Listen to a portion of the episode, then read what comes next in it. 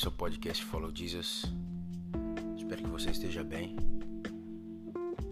É, o que eu quero dizer, já desde esse começo, como eu já disse outros dias, mas é bom sempre estar frisando isso, sempre trazendo isso à memória, é que o princípio que eu me apego a esse podcast, a missão em fazer esse podcast,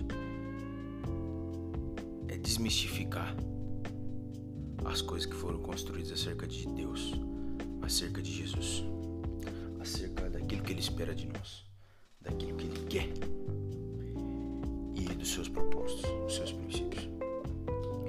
Por que eu digo isso para você?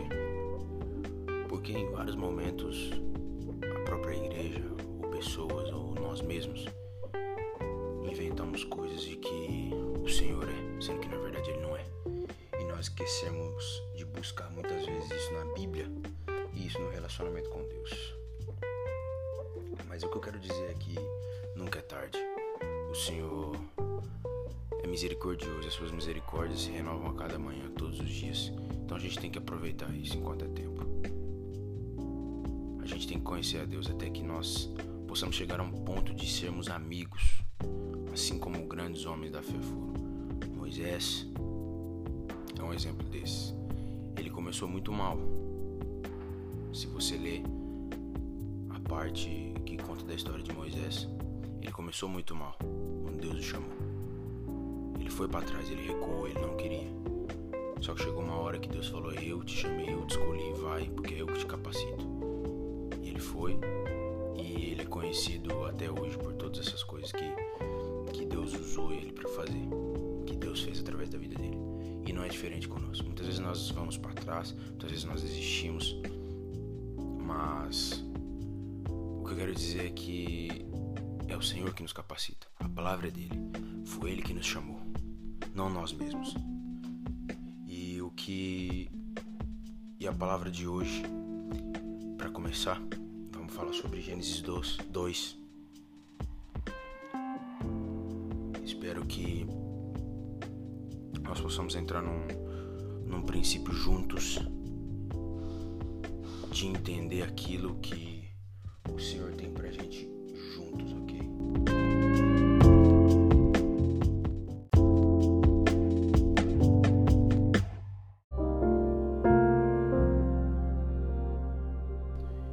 E começando a leitura de hoje, Gênesis 2, versículo 4.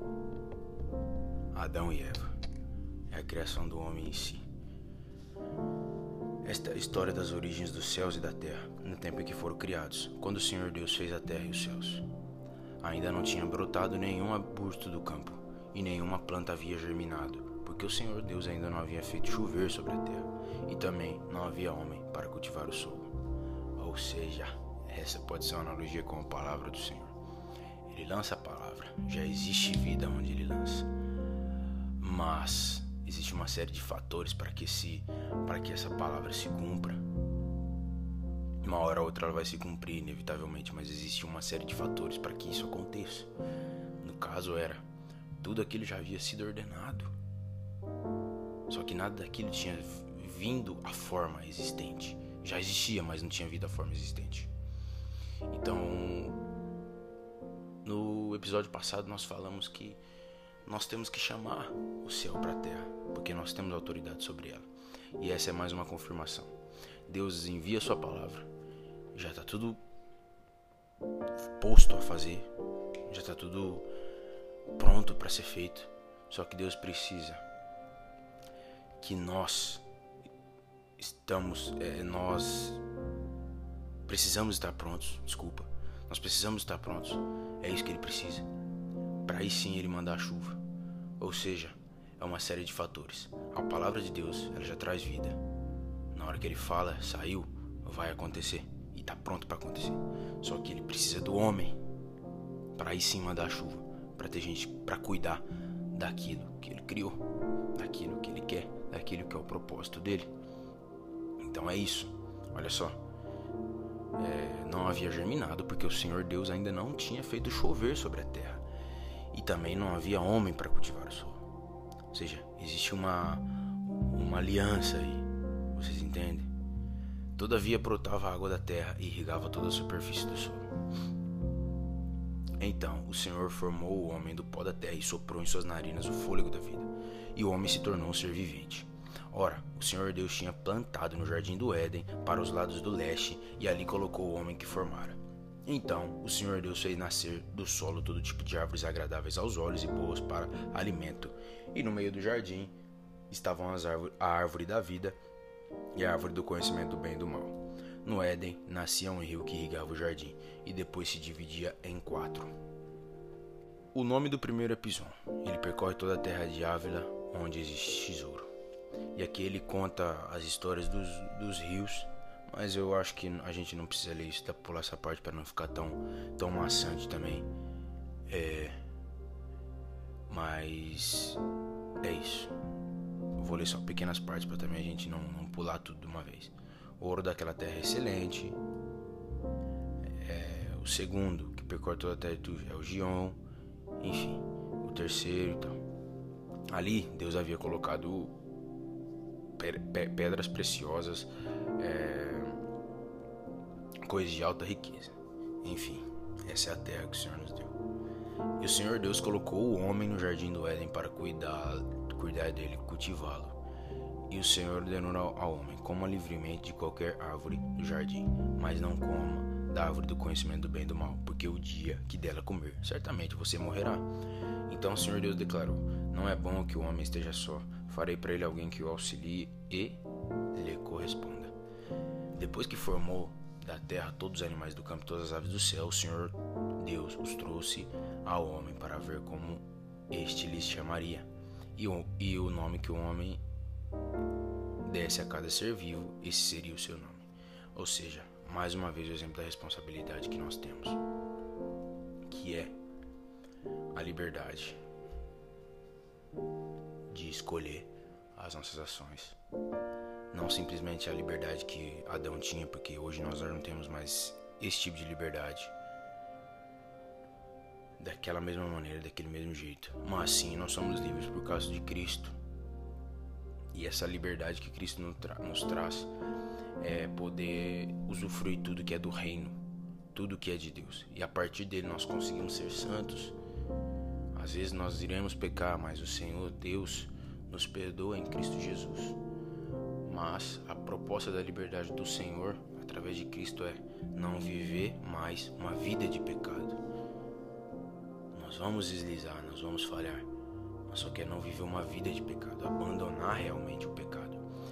E essa é a nossa responsabilidade, para que aí sim, fazendo uma comparação, Deus mande a chuva para as nossas vidas, para que aí sim as coisas comecem a crescer. Então existe todo um porquê das coisas acontecerem e das coisas não acontecerem. E às vezes, se acontece uma coisa em outra, era para estar acontecendo coisas muito melhores na nossa vida. Porque às vezes nós merecemos em alguns, alguns pontos e Deus vai e manda uma, por exemplo, um exemplo, uma chuva pequena e uma área da nossa vida melhora, mas todas as outras estão ainda na seca, vamos dizer assim. E então, essa é a liberdade que Cristo nos dá hoje. E hoje nós podemos fazer em nome dele coisas maiores. E nós temos, volto a dizer, nós temos autoridade sobre a terra. Nós podemos chamar o sobrenatural de Deus nas nossas vidas, mas nós precisamos obedecer a sua palavra, como Adão, por exemplo, teria que ter feito e como nós temos que fazer hoje ainda. Não, isso não é só para Adão. Então eu quero deixar uma reflexão o que andamos fazendo com a nossa vida, o que andamos pesquisando, o que andamos nos alimentando. Será que nós escolhemos a pureza de Cristo para viver?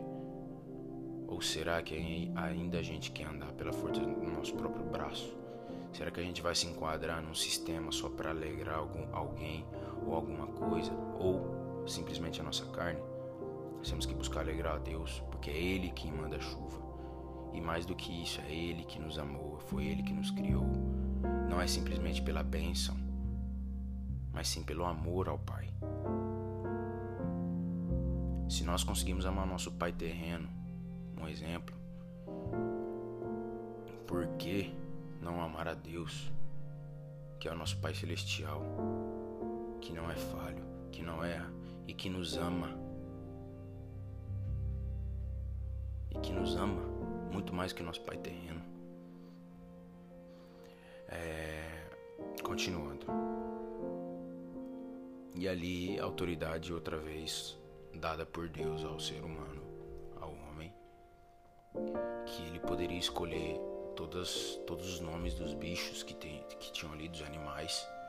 E essa autoridade, olha o nível de autoridade. O Senhor criou tudo e deixou que o homem escolhesse os, os nomes, as espécies e tudo isso está perpetuado até hoje. E ali o Senhor viu que ele precisava de alguém que auxiliasse e lhe correspondesse. E ele não encontrou em nenhum dos animais, é lógico. É... E aí o Senhor Deus fez o homem cair em profundo sono, e enquanto este dormia, tirou-lhe uma das costelas, fechando o lugar com carne. Com a costela que havia tirado o homem, o Senhor Deus fez uma mulher e a levou até ele. Então disse o homem: Esta sim é osso dos meus ossos e carne da minha carne. Ela será chamada mulher, porque do homem foi tirada. Por essa razão, o homem deixará pai e mãe, se unirá à sua mulher, e eles se tornarão uma só carne. O homem e sua mulher viam nus e não sentiam vergonha. A maldade não havia entrado até aquele momento. Eles viviam livremente. Ali não havia ninguém que o correspondesse. Ali, o próprio Deus, através de Adão, deu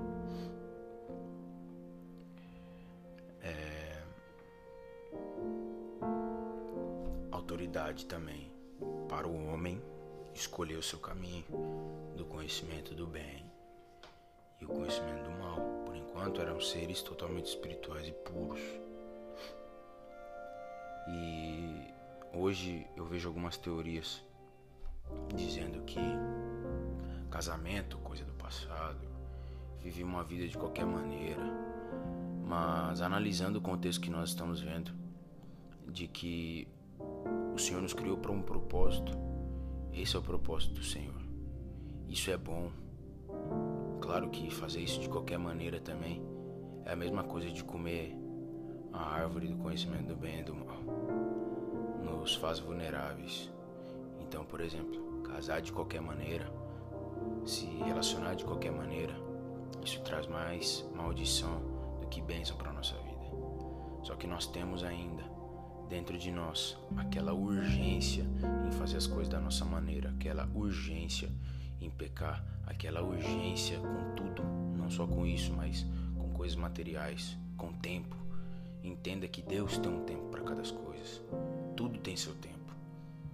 Se o Senhor é o governador da nossa vida, se Ele é o mandatário das nossas vidas, se nós ouvimos a voz dele, nós teremos vida e vida em abundância. E Ele escolherá os tempos que sejam bons para cada coisa na nossa vida. E também o que, o que a palavra de Deus nos fala é que essa é a filosofia de Deus para as nossas vidas e para o casamento, por exemplo.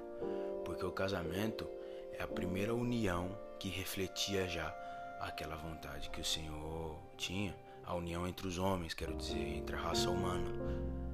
Então, a formação da família, a formação do relacionamento do homem desta maneira é um reflexo daquilo que Deus quer, daquilo que Deus espera, daquilo que é puro. Então, o que nós aprendemos hoje? A autoridade que Deus nos dá, nos dá. Cuidar daquilo que Deus nos deu, para que sim a gente faça o céu vir para a terra e refletir das nossas vidas para a vida dos outros. Mas primeiro ela tem que refletir na nossa vida, para que assim nós possamos estar separados, munidos, cheios de Deus. Para que isso transborde, nós precisamos preparar a nossa caneca para quando Deus vir derramar o seu vinho e na hora que transbordar, atingir outros. E uma caneca só se transborda quando ela está totalmente feita, fechada, sem espaços. Peça ajuda de Deus, peça ajuda do Espírito Santo, peça ajuda de Jesus. Deus te abençoe.